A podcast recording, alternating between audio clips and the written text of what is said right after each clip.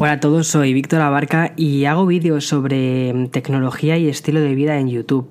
Y esto de los podcasts es un complemento a estos vídeos, es el espacio que me permito para poder charlar contigo sobre tecnología, estilo de vida, videojuegos, ¿por qué no? La verdad es que los videojuegos me encantan y es una cosa de la que me encanta también hablar, y también sobre cultura digital.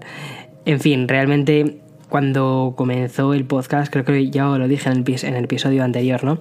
Cuando comenzó todo esto del podcast pensé que fuese un proyecto más o menos chiquitillo, como un proyecto súper personal, sin la idea de que esto fuese a ser oído por miles de personas. Y es sorprendente cuando miro las estadísticas de cuántas personas lo escucháis, cuántas personas lo descargáis. Es una locura, es una locura. De hecho, el otro día hablándolo con un amigo me preguntó, ¿y cómo no te quedas sin palabras? ¿Cómo no te quedas en blanco cuando vas a hablarlo a tantísimas personas?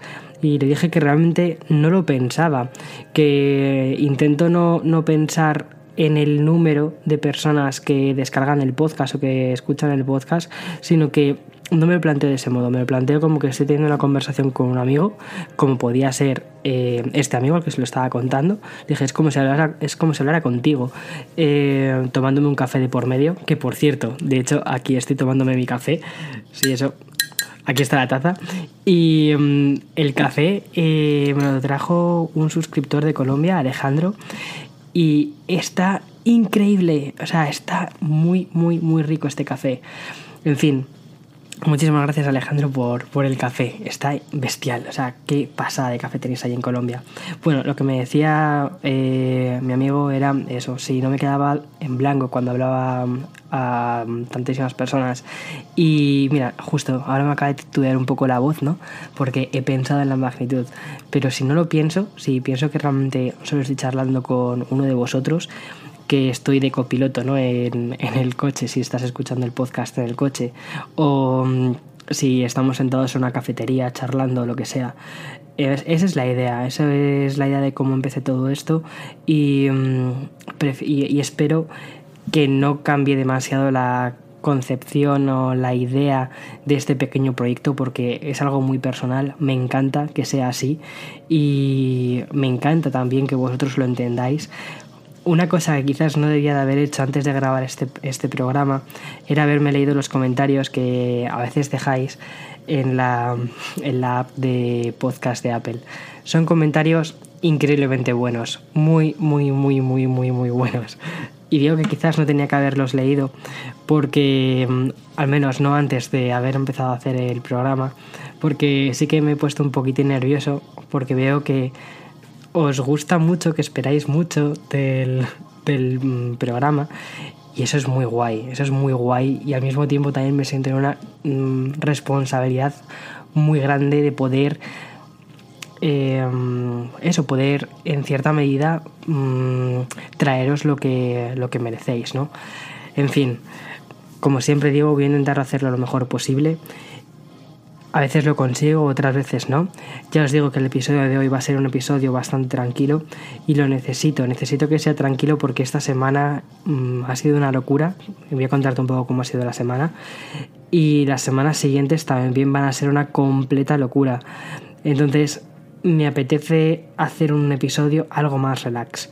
En fin, esta semana solo publiqué 2 vídeos, que fue uno, el de la mochila tecnológica o que llevo en una mochila tech y que tengo en mi iPhone. Son 2 vídeos que han funcionado, la verdad, bastante bien, pero son 2 vídeos sencillos.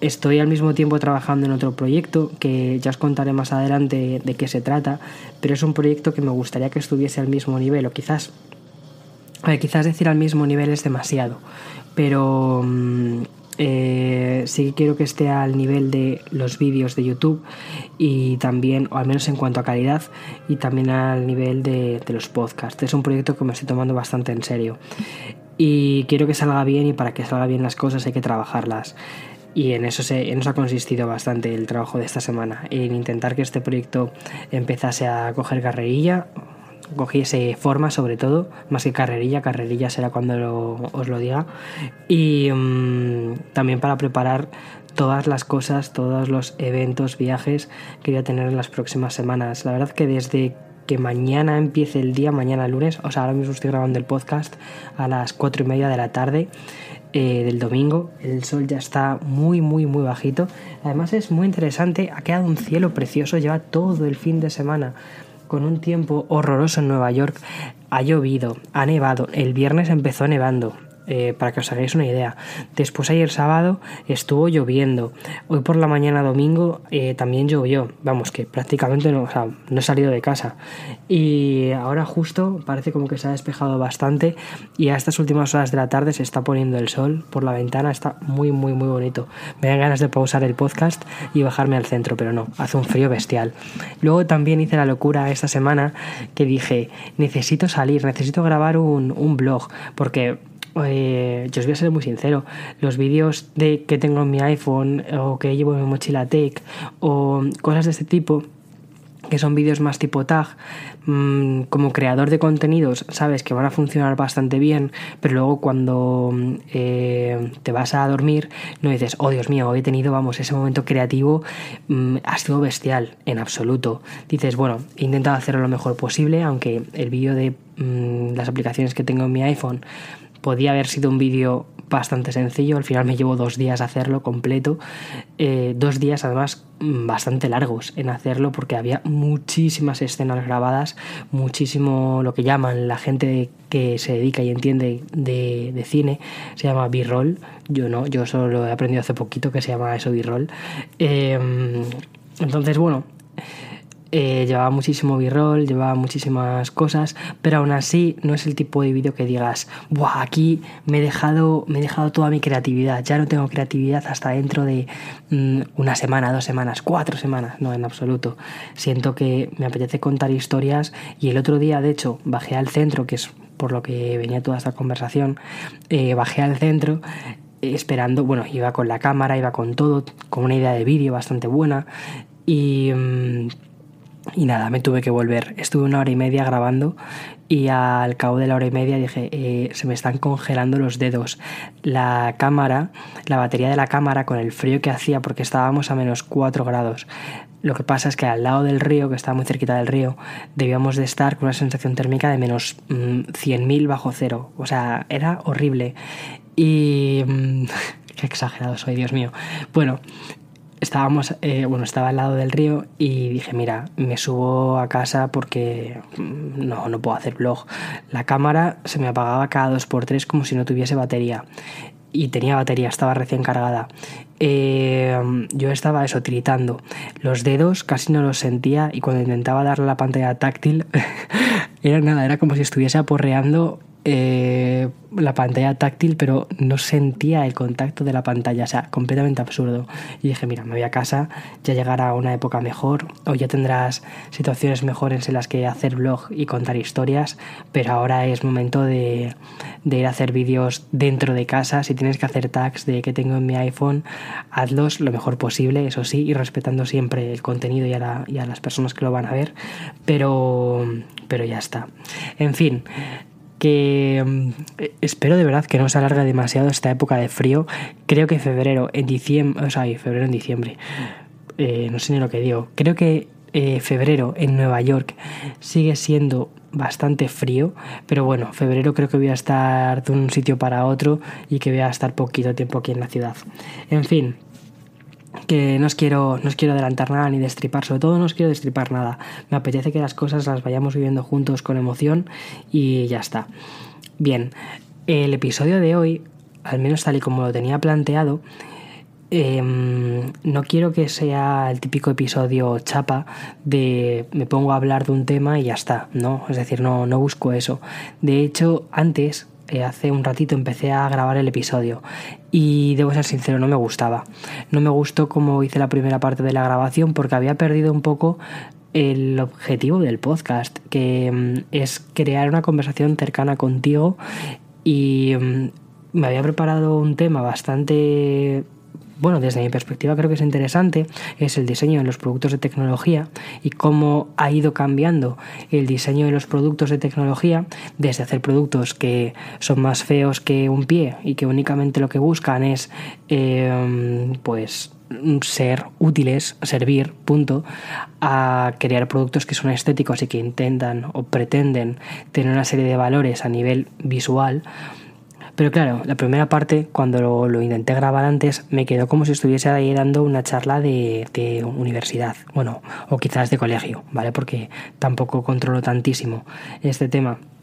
Pero bueno, me quedó como si estuviese dando una charla a una audiencia, y es como, no, Víctor, que de eso no va más bien de contar tus impresiones, de compartir un poquito las 4 cosas que sabes de la mejor manera posible y ya está. Y por eso decidí volver a darle a grabar y empezar de nuevo y ya está. Así que las personas que seáis que sepáis muchísimo sobre diseño de producto, o si habéis hecho el grado en diseño de producto, probablemente todo lo que te voy a contar, uno, te chirríe completamente, así que intenta escuchar este podcast desde una perspectiva de, mira, este es un chaval que intenta contar las cosas del mejor modo posible, pero no tiene ni idea de nada de lo que dice, o bien, si no, pues disfrutar un rato, ver las cosas en las que crees que sí que estoy un poco más o menos acertado, porque hay muchísima parte de opinión y otras en las que no, y ya está. Pero bueno, en cualquier caso, creo que no quiero hacer una charla de instituto ni una charla de universidad, para eso ya está la universidad, el instituto y el resto de cosas de los trabajos, y es más bien una charla tranquila. Bien, toda esta idea del episodio surge porque antes estaba hablando con Eloy y le pregunté, Eloy, ¿cuál es el producto de tecnología o el producto en sí? O sea, no le dije ni producto de tecnología, le dije, ¿cuál ha sido el producto que cuando lo cogiste por primera vez dijeras, wow, qué pasada, cómo mola este producto? O ya no solo por primera vez, sino que cojas un producto y que digas, me encanta simplemente por lo bonito que es, o sea, que luego lo utilizo en mi día a día, ¿vale? Y le saco provecho, pero además de eso, qué bonito es. Y me llamó muchísimo la atención la respuesta, porque me dijo que no sentía una cosa así desde su primer iPhone. Su primer iPhone fue el primer iPhone, el 2G, y que se lo regaló su cuñado pues cuando salió. Eso fue una locura. En fin. Y claro, que se le haya quedado tan marcado un producto que después de eso no sienta que redescubre un nuevo producto cada vez que lo coge o cada vez que sale algo al mercado, pues pensé, qué interesante, ¿no? ¿Cómo se pueden ver estas cosas de perspectivas diferentes? Y bueno, entonces yo les estuve contando un poco los productos, aquellos productos que me gusta simplemente por el hecho de el producto, o sea, el producto en sí me transmite una serie de valores, o me produce, como dice Marie Kondo. Marie Kondo es la japonesa que ha sacado ahora una serie en Netflix que se dedica a organizar se dedica a organizar los cajones y los armarios de la gente, tirando la mitad de las cosas que tiene. Esta mujer publicó un libro que se llama El arte de tirar, no, ese es otro libro. Se llama La felicidad de la organización. No sé. Mira, me compré el libro en su momento, debo reconocerlo. Además, me lo compré en el Kindle, lo empecé a leer y dije, vaya castañazo de libro. Es sobre cómo intentar lograr la felicidad a través de un poco el minimalismo y por otro lado eso, tirando aquellas cosas que no necesitas. Entre sus famosas frases está que más de 30 libros en casa no son necesarios. Yo realmente, si me pusiera a contar cuántos libros tenemos aquí en casa, yo te diría que creo que yo personalmente tengo 1 o 2. Eloy sí que tiene varios de medicina y cosas así, pero vamos, tenemos poquísimo, casi todo lo tenemos en digital. O sea que eso, ahí estamos ahí a tope con Marie Kondo, pero el resto de cosas, no. Aunque hay una frase que me encanta que dice que cuando vayas a organizarte los cajones, cojas un producto y se te transmite felicidad, entonces que te lo quedes. Si no te transmite felicidad, que lo tires. Bien, pues eso es un poco lo que me pasa con la tecnología, ¿no? Al final yo no tiro nada, eso debo reconocerlo, yo no tiro nada. Me encanta la acumulación. Luego, eso sí, lo tengo todo muy organizadito y todo eso, pero me encanta la acumulación. Total, que estuve pensando en cuáles eran aquellos productos que cuando los cogía me producían satisfacción, felicidad. Y de repente se me vinieron a la cabeza 300 millones de productos. Entonces, quiero contarte un poco cuáles son esos 300 millones de productos y también cómo ha ido evolucionando los productos de tecnología hasta llegar a eso, hasta llegar a que nos produzcan cierta satisfacción tenerlos. Si pensamos al principio, o sea, ya ahora mismo, punto y aparte, ¿vale? Nos vamos a los años 70, con 76, 77, 78, 79, todos estos años, justo cuando estaba Apple empezando.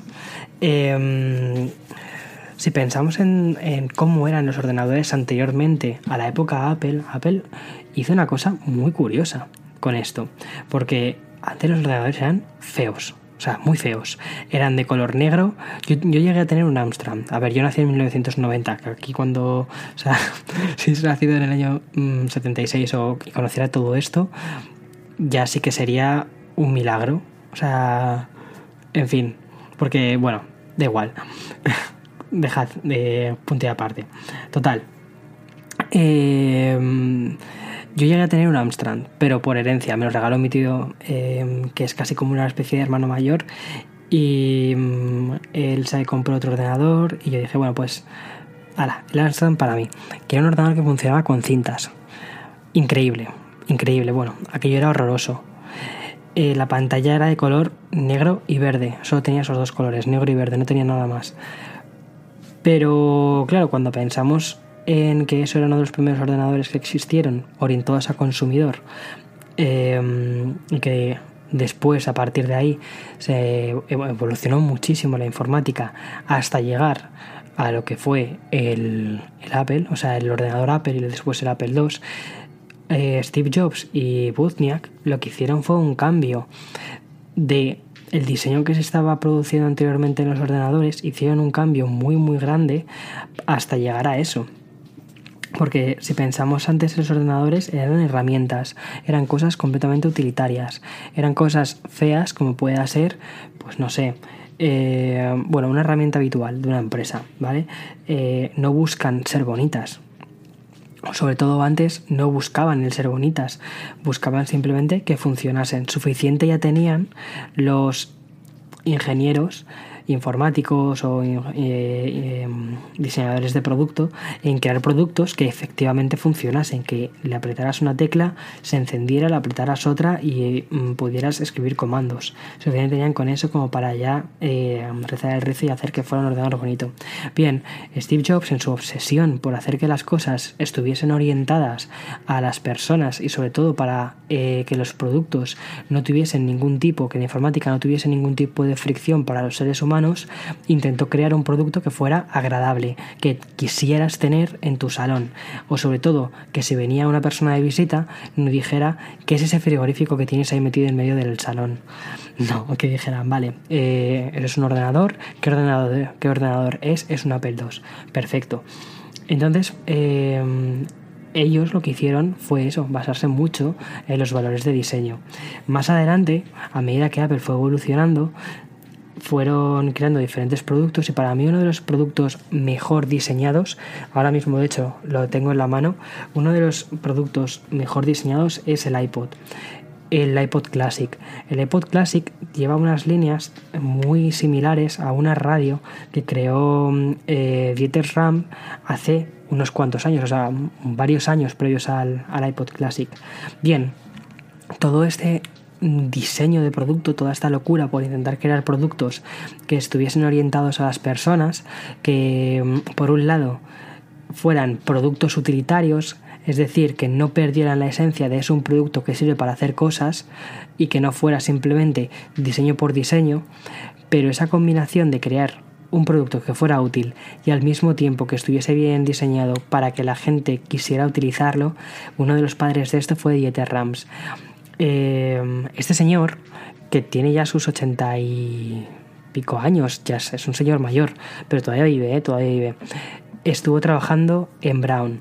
Braun es la empresa de las depiladoras, de las maquinillas de afeitar y de las máquinas de depilarse las piernas, que bueno, aparte de hacer máquinas de depilarse las piernas y de afeitarse, también hicieron relojes, calculadoras, reproductores de vinilos.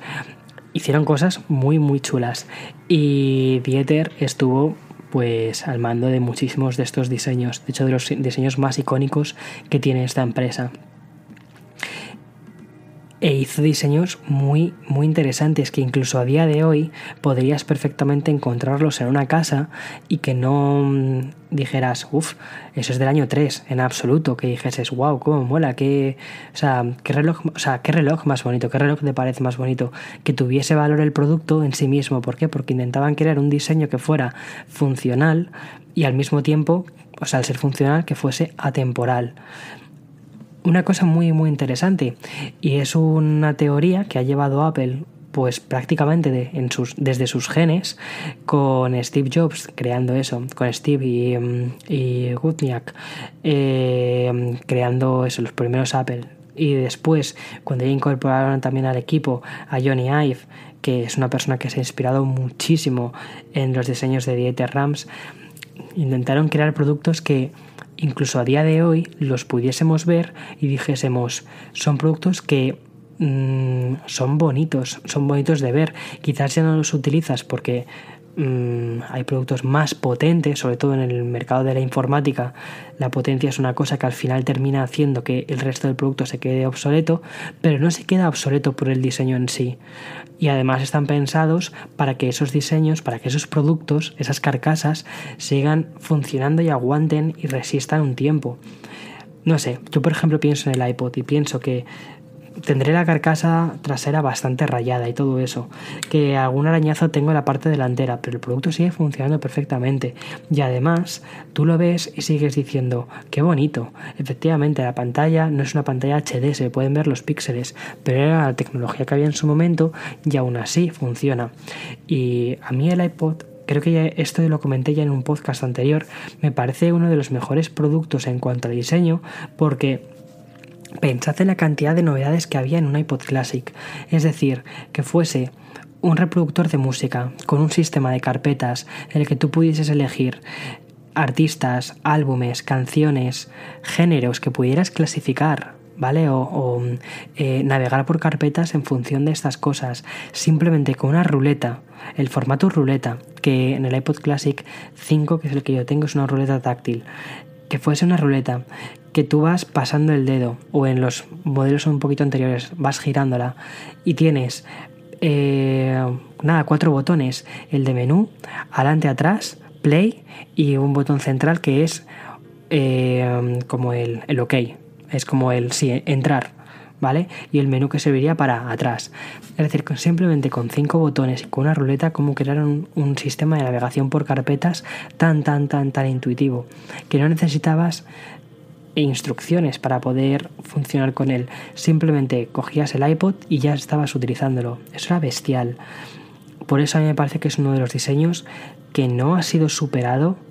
Desde mi perspectiva, creo que no ha sido superado por prácticamente ninguna empresa. Ni siquiera los productos más actuales de Apple creo que siguen esa simplicidad tan grande que sí que tenía el iPod. También es verdad que el iPod servía solo para una cosa, que era para escuchar música.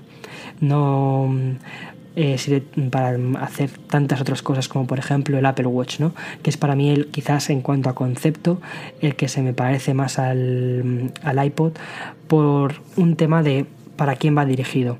El iPod es un producto muy muy personal en el que tú metías tu música, siempre te acompañaba, era un cacharrito muy tuyo, y el Apple Watch es algo similar, es un cacharrito muy tuyo, es un ordenador que llevas en la pulsera, en la muñeca, y lo llevas cargado con tu música. En caso de que quisieras ponerle música y escucharla con los AirPods, puedes meterle tus podcasts o este podcast, puedes meterle un álbum de fotos, muchas más cosas. Cuantas más cosas le metes, también más complicas el producto, pero bueno, pero también sigue un poco la esencia, ¿no? Es allá donde voy. Total, que si nos fijamos, las empresas, ya no solo Apple, o sea, quizás Apple ha sido una de las precursoras en cuanto a crear productos tecnológicos que fuesen bonitos. Pensad durante un tiempo en las grandísimas diferencias que había entre un PC con Windows y un PC con Mac.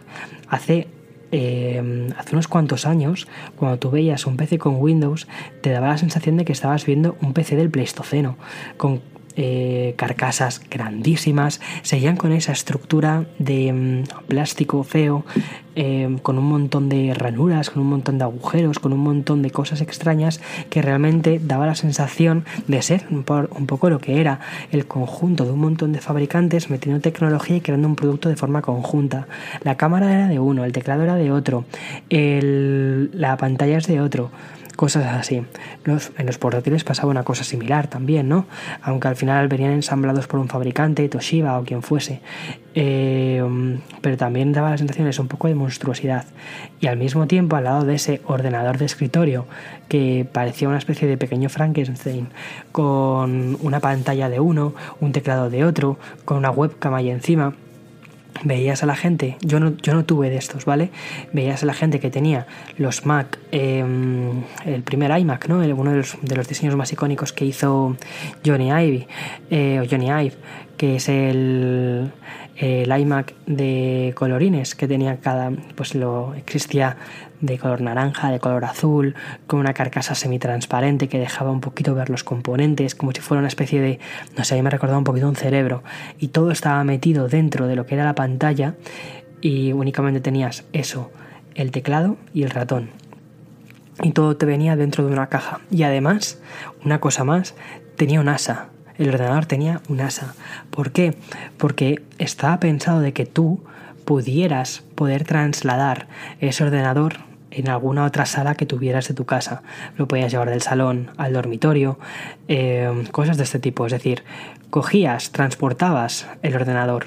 No era como uno de estos ordenadores grandes, mi primer ordenador gigantesco, que tenías que comprarle una mesa casi a propósito para poder meter a ese pequeño Frankenstein, porque ocupaba muchísimo, y muchísimo menos pensarlo en transportarlo. Vamos, eso cuando tenías que transportarlo, aquello era una odisea. En fin, Apple fue eso, fue una de las pioneras en cuanto a lo que fue crear productos bonitos que quisieses tener en casa y que además quisieses utilizar.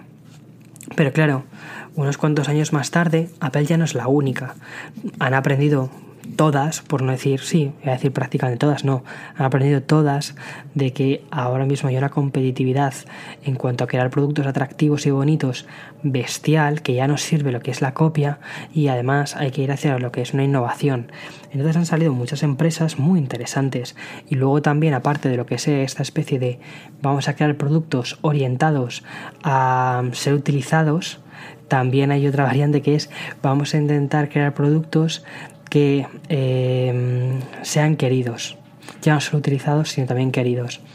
Por ejemplo, a mí me parece muy interesante, vamos a hacer como una especie de asterisco, ¿vale? Asterisco en todo lo que nos está contando Víctor, una pequeña divagación aparte.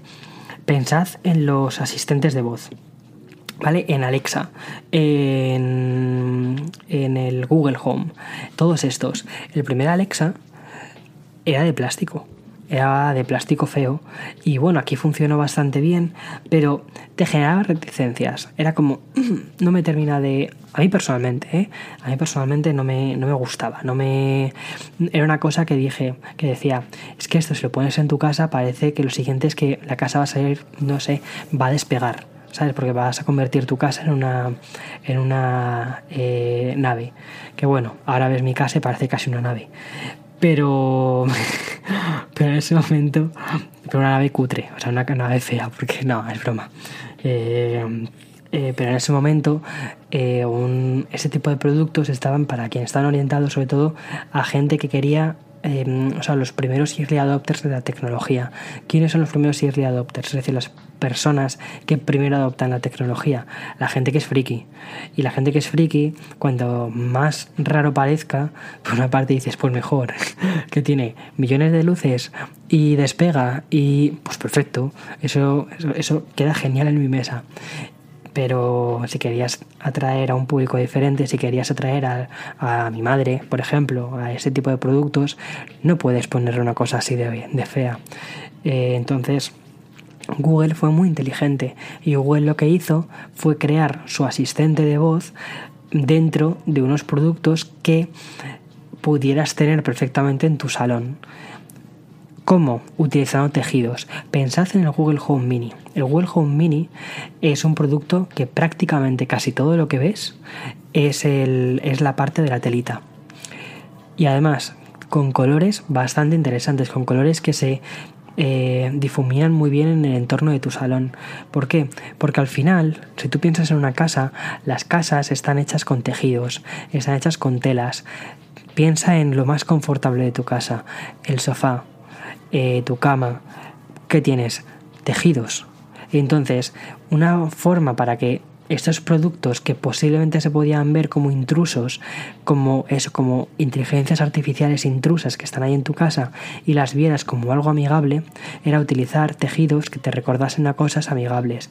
Y los tejidos de estos productos son tejidos amigables.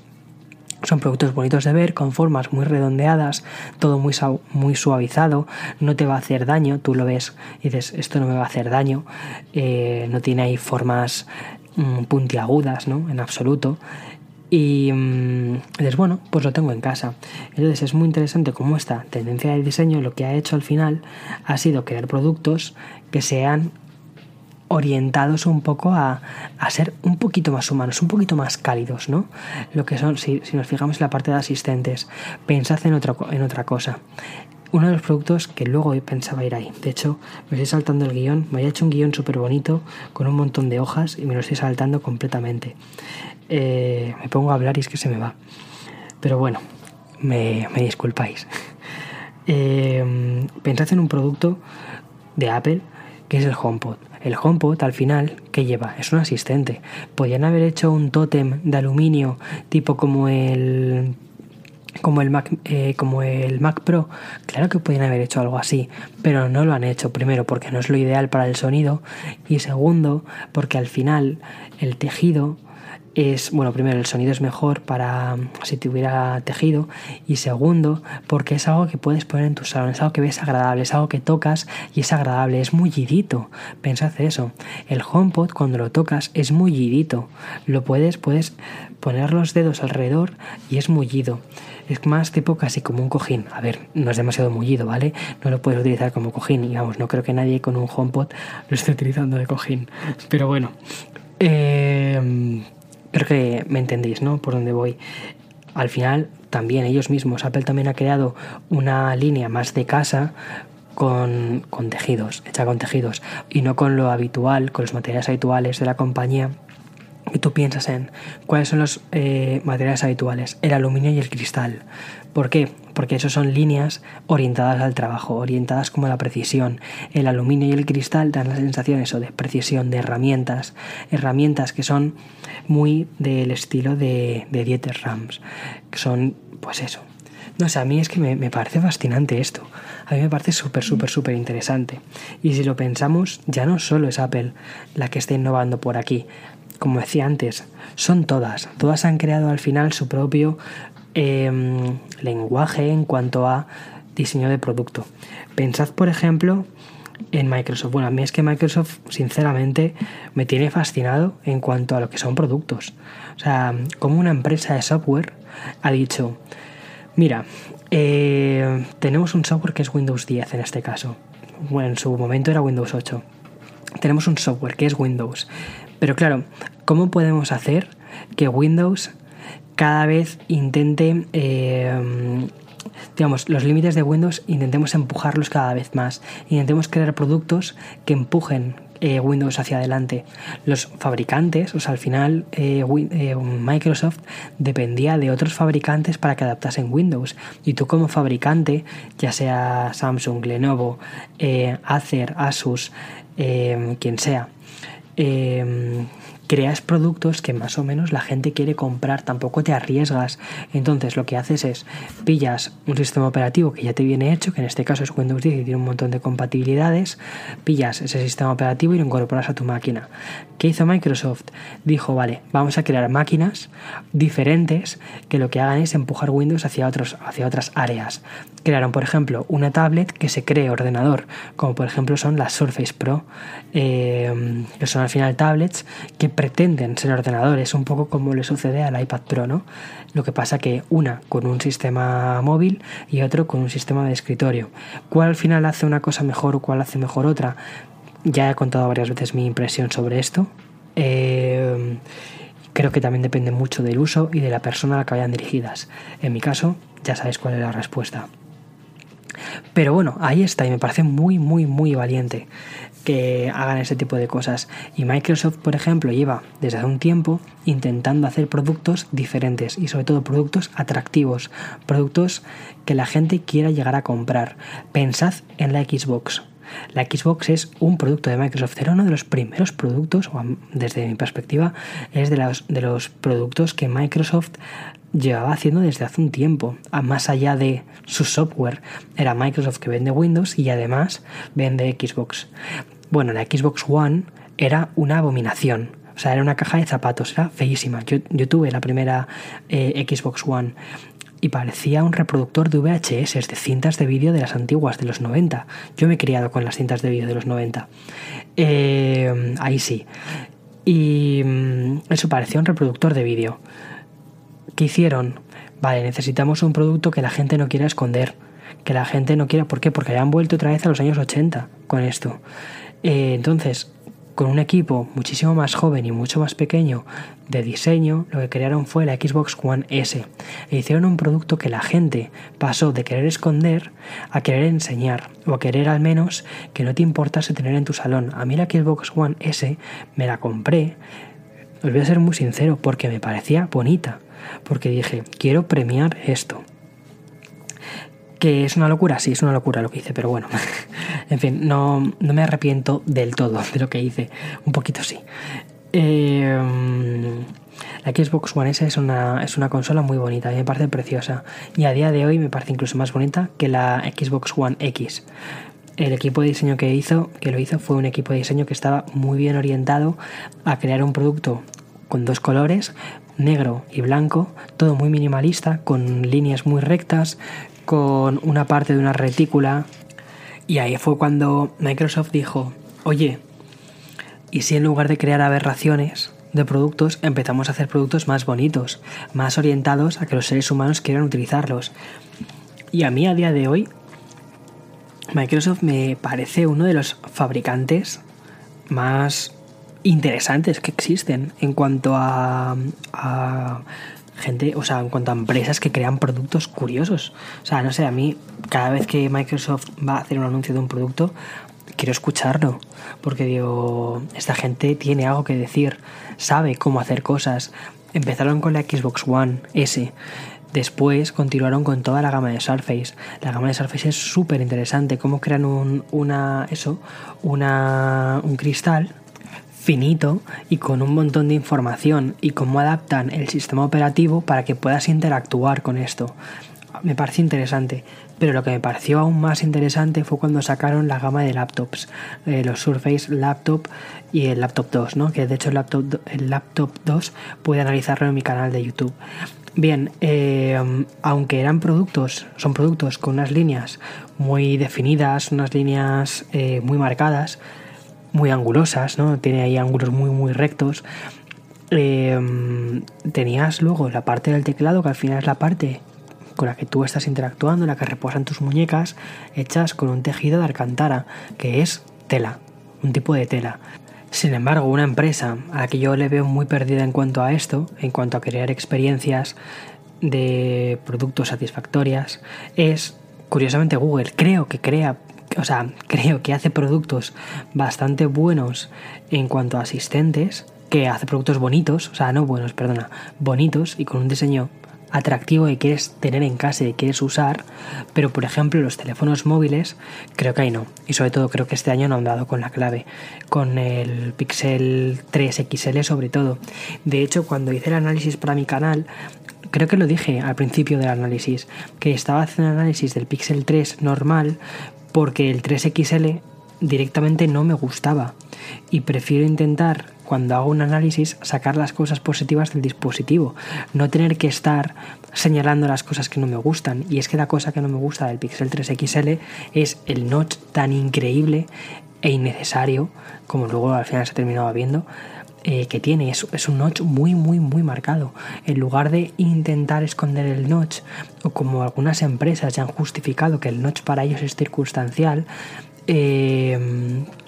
Google no, Google parece como que abraza el notch y dice, hey, aquí está el notch. Pero ya no solo con eso, el Pixel salió con unos defectos, el Pixel 3 salió con unos defectos donde el propio software ponía notches en diferentes puntos de la pantalla, es decir, no solo contentos con uno, te podía llegar a poner algún notch en los laterales del dispositivo. Vamos, completamente trasnochado todo esto. Pero bueno, espero que solucionen esto con sus siguientes actualizaciones del Pixel. Creo que Google sabe bastante y sobre todo tiene la capacidad de hacer productos a nivel de diseño mucho más interesantes, y estoy convencido que lo terminarán haciendo.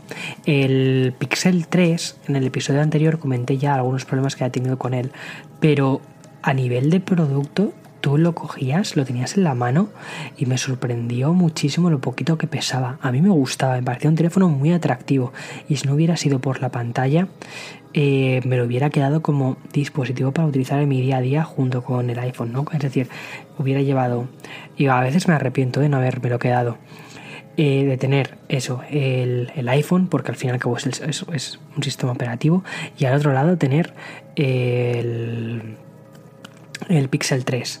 A veces me arrepiento de no haberme quedado, sobre todo por, pues eso, para poder utilizar el Android más puro.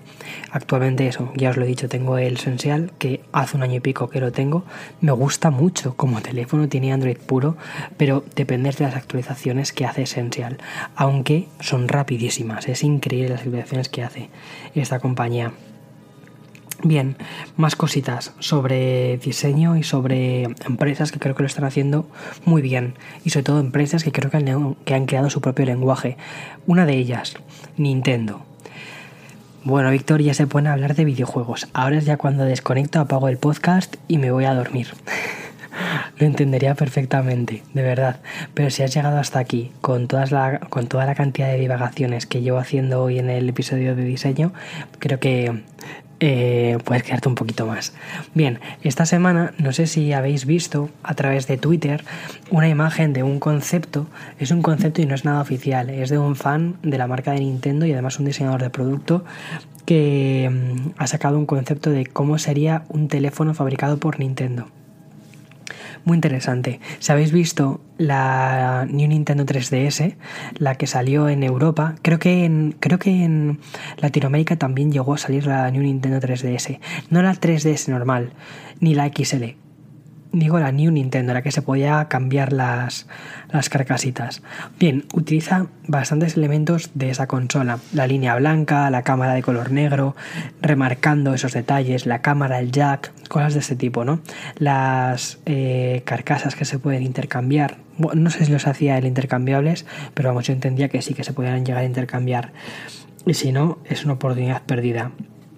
En fin, Nintendo es una empresa. Bueno, esto es simplemente un apunte que me pareció muy, muy, muy curioso.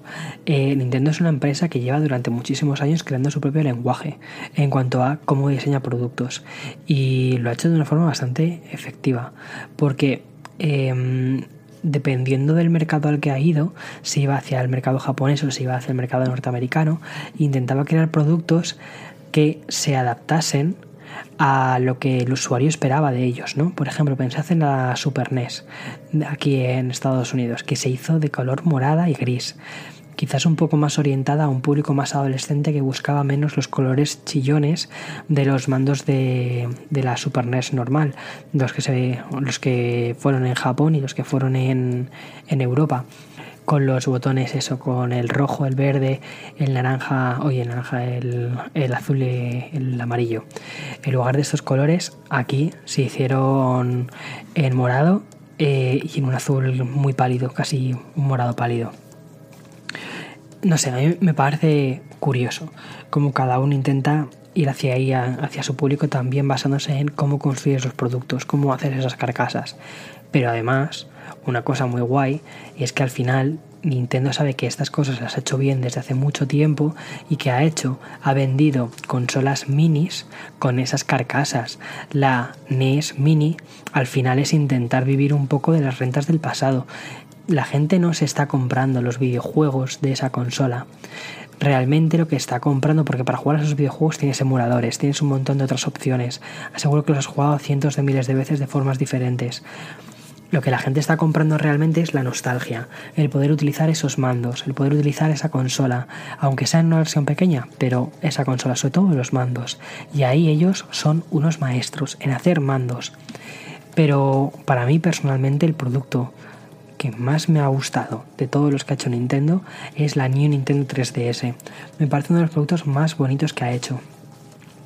La doble pantalla es una cosa que ya vimos en la Nintendo DS, que funcionaba muy bien, pero en el Nintendo 3DS me parece que le da ahí ese toque de esa vuelta de tuerca, ¿no?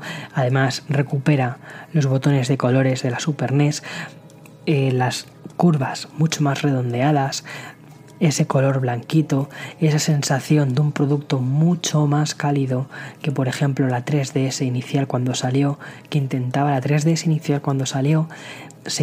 vender como un producto de alta tecnología, porque también al público al que intentaba ir costaba 250€, intentaba ir a un público tecnológico que dijese, hey, quiero 3D sin gafas. Yo voy a ser muy sincero, yo me la compré el mismo día que salió y quería ver esa experiencia de cómo era el 3D sin gafas. Me pareció sorprendente. No había juegos. Estaba en Street Fighter 4 y un juego de Lego, y fui de los tontos que fueron a por ese juego de Lego porque era malísimo, pero bueno, da igual, era 3D sin gafas, me encantaba la experiencia. Después ha terminado siendo una de las consolas con mejor catálogo que ha tenido. Salió una rebaja del precio, 80€ menos de los 250, pero seguía teniendo el mismo concepto. Y después, cuando salieron la New Nintendo 3DS, cambió bastante el concepto, cambió bastante la forma de anunciarse. En lugar ya de anunciarse como un producto tecnológico, se anunciaba más como un poco un juguete, ¿no? Orientado a un público mayoritario, con carcasas que podías intercambiar. Sobre todo la Nintendo 3DS, la 3DS XL estaba orientada a eso, a un público más adulto, con manos más grandes, pero el otro era con carcasas intercambiables, con colorines, con patrones tipo Nintendo. Es decir, Nintendo creó su propio lenguaje, y estoy convencido de que la New Nintendo 3DS, dentro de 5, 6, 7 años, cuando la veas, dirás, qué consola más curiosa, más bonita. Es muy probable. Entonces, aunque probablemente no siga las líneas de diseño minimalistas y de Apple o de Dieter Rams y todo esto, pero sí que sigue un poco las líneas del buen diseño que el mismo Dieter Rams intentó decir. Es decir, un producto que con el tiempo pueda seguir siendo utilizado, independientemente de su potencia gráfica, que habrá sido superada por 1.000 trillones de veces. Cualquier teléfono ahora mismo de gama baja es mejor en cuanto a potencia gráfica que la Nintendo 3DS. Y dentro de 7 años o 10 años, como he dicho antes, seguramente tu frigorífico tendrá un mejor procesador gráfico que la Nintendo 3DS. Pero aún así, cogerás la consola y dirás, es bonita, me transmite cosas positivas, ¿no? Que es a lo que voy. Y luego otras empresas. Xiaomi. Sabéis que yo no soy muy amigo de hablar de Xiaomi, principalmente porque no me gustan las empresas que copian, pero Cuidado, aquí tengo que decir una cosa. Xiaomi fue una empresa que empezó copiando muchísimo a Apple. Le copiaba la publicidad, copiaba hasta casi los nombres. Me acuerdo que tenía una tableta, ya no recuerdo si la sigue manteniendo dentro de las cosas que vende, que se llama Mi Paz. Es decir, MI espacio Paz. Casi daba la sensación de que estaba diciendo iPad. Y era una tableta con colores similares a los del iPad. Me acuerdo que sacó también una línea de teléfonos parecida a las de los iPhone 5C. O sea, prácticamente casi todo lo que sacaba Apple, ellos lo copiaban. Y si os acordáis, alguna presentación de productos de Xiaomi ha intentado calcar presentaciones de Apple. No sé, me parece muy interesante, ¿no? Cómo intentaron copiar una estética. Al final, ¿qué ha sucedido? La empresa ha madurado. La empresa ha madurado muchísimo, la empresa no quiere ser la que sigue los pasos sino la que en su sector, en Android, la gama media o la gama baja, marca una serie de tendencias. Y creo que lo está haciendo muy bien. Desde que ha empezado a hacer estas cosas, desde que ha empezado a separarse de intentar copiar a un gigante, y ha dicho: no, vamos a intentar crear nuestro propio producto, vamos a intentar crear nuestro propio lenguaje de producto. A mí posiblemente el producto que más interesante me parece de Xiaomi es el Mi Mix. Y curiosamente, lo que hicieron para lanzar este producto, el Mi Mix es un teléfono, lo que hicieron para lanzar este producto, que era un teléfono todo pantalla. O sea, fue el primer teléfono todo pantalla. Lo que hicieron fue contratar a un diseñador que se llama Philippe Stark. Y Philippe Stark, que ya tiene otros productos lanzados y todo esto, creó este producto. Y durante las 3 iteraciones del producto, el Mi Mix 1, Mi Mix 2 y Mi Mix 2S, este equipo de diseño de Philippe Stark ha estado a cargo de eso.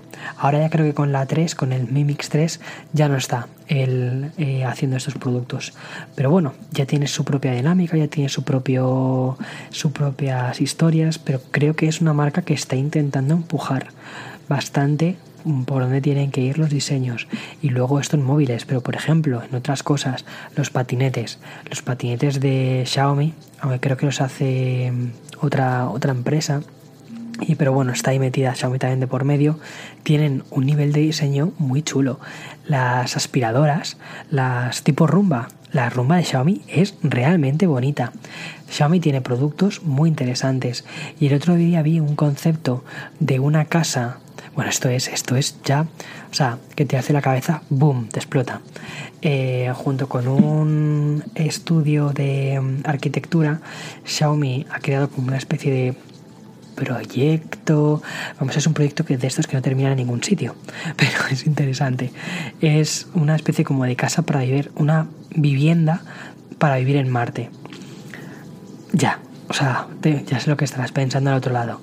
Una vivienda para vivir en Marte, pero Víctor, si Marte no es habitable, seguramente que esto ellos ya lo saben. Pero da igual, lo interesante es el concepto. Han creado eso como unas mini viviendas, unos conceptos de vivienda, de cómo sería esa especie de habitáculo para poder vivir en este tipo de planetas. Es muy bonito, la verdad es que es muy muy muy interesante. Parece sacado de una película de ciencia ficción, que podría haberlo hecho Xiaomi, como que podría haberlo hecho cualquier estudio de Warner en Hollywood. Pero bueno, ahí está. En fin, creo que Xiaomi está haciendo cosas muy interesantes en cuanto a diseño, que desde que ha dejado de copiar o de tomar referentes o referencias, como ellos decían, o inspiraciones, de una forma tan clara, creo que han empezado a hacer las cosas bien, muy interesantes, que pueden llegar a convertirse en una empresa que terminen marcando bastantes cosas en cuanto a diseño. Y por ahí es por donde yo creo que hay que ir, por crear al final productos que sean funcionales, es decir, que no pierdan el sentido para el que están hechos.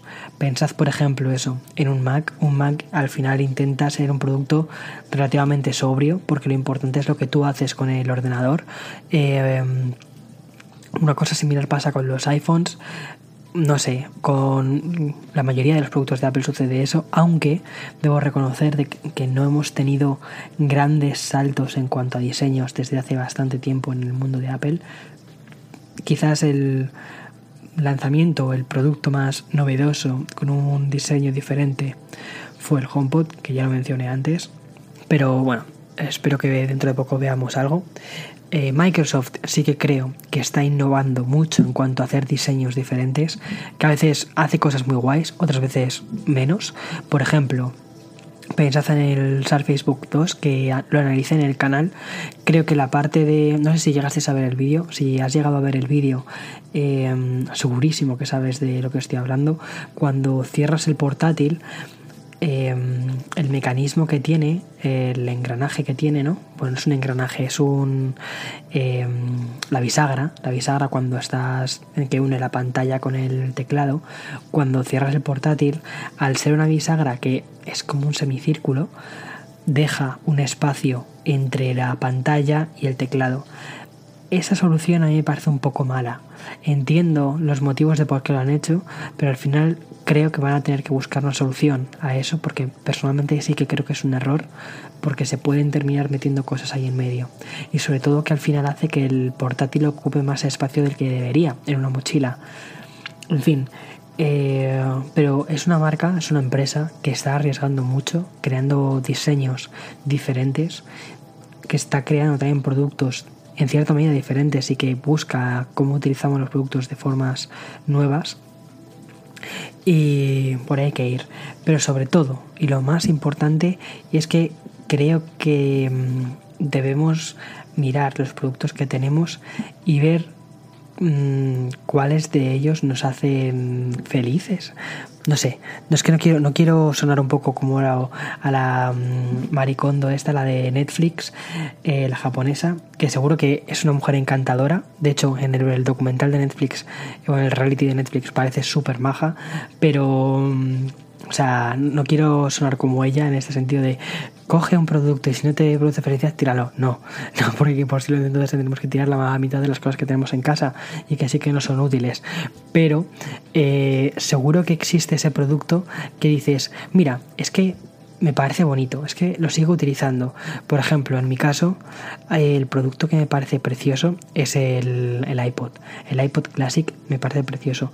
Ya no sé si por todas las cosas que he vivido con este bicho de aquí, que me acompañó durante mi viaje por China, recorriéndome todo China, por los trenes de 36 horas, cuando estaba enfermo con fiebre, ahí estaba escuchando música tranquila para evitar escuchar todo el murmullo constante, porque China es súper, súper ruidosa, y 36 horas metido en un tren con personas, imaginaos, la gente es súper, súper ruidosa. Otro producto que me encanta, que ya lo he dicho, es la Nintendo, la New Nintendo 3DS. Por ejemplo, creo que la Nintendo Switch no ha llegado a tener esa especie de vinculación emocional, de decir, wow, qué bonito ese producto, es un producto que quiero usar. La Nintendo Switch la uso porque tiene juegos, porque tiene cosas interesantes, pero no me parece un producto con la esencia de Nintendo. No sé si quizás alguna vez lo contaré más adelante, si no es en un podcast, ya buscaré el modo de hacerlo, quizás en un Twitter o en alguna otra cosa. Pero bueno, siempre hay productos que nos parecen muy interesantes. O por ejemplo, otro producto que me gusta muchísimo son los AirPods. Los AirPods sí, es una cosa relativamente nueva, bastante nueva, es de hace 2 años, y me parece que ese producto innova muchísimo, tiene muchísima innovación en muy poco espacio. Bestial. En fin, pero ya no solo hablo de innovación tecnológica, hablo de innovación en el diseño. En fin, que espero que os haya gustado el podcast, y sobre todo, lo que me encantaría es que si has llegado hasta aquí, seguramente ya sabes un poco por dónde he ido, un poco lo que intentaba compartir es que hay productos de tecnología que nos hacen felices cuando los tenemos, aunque no sean los más nuevos, y me encantaría saber cuál es el tuyo. Ya sea un HomePod, ya sea un iPod, o ya sea tu teléfono Samsung, que también Samsung hace productos muy, muy interesantes y cada vez está más pendiente en cuanto al diseño, y sobre todo eso, en querer diseños más limpios. No sé, a mí estas cosas me parecen muy guays, y si quieres dejármelo en Twitter, siempre suelo leerlo, quizás no respondo para no crear ahí una conversación justo relacionada con eso, pero sí que le doy el corazoncito como en plan de lo he leído, me lo guardo porque sé que tú me has respondido esto y mola. En fin, espero haberte acompañado durante esta casi hora de episodio. Yo voy a terminarme el café y nada, nos vemos el fin de semana que viene, creo. Ojalá pueda. El fin de semana que viene no estoy seguro de si voy a poder publicar podcast por una serie de cosas, pero bueno, ya veré, a ver qué puedo hacer. Y si no, lo intentaré publicar entre semana o la siguiente, como sea. Pero aquí estaré dentro de poquito. Y eso sí, nos vemos entre semana en los vídeos de YouTube, en los comentarios, en Instagram. Llevo una semana sin publicar una foto en Instagram, pero da igual. En fin, me apetecía vivir un poco una vida más real estos días y sobre todo porque tenía poco tiempo más allá de hacer vídeos, hacer proyecto secreto, hacer no sé qué, que era como no doy más. Ya el poco tiempo que tenía me lo quería dedicar a mí mismo, a hacer deporte, a Eloy, a mi familia, a hablar con ellos por teléfono, a estar un poco relax. Y bueno, lo dicho, nos vemos la semana que viene y nos escuchamos la semana que viene y chao.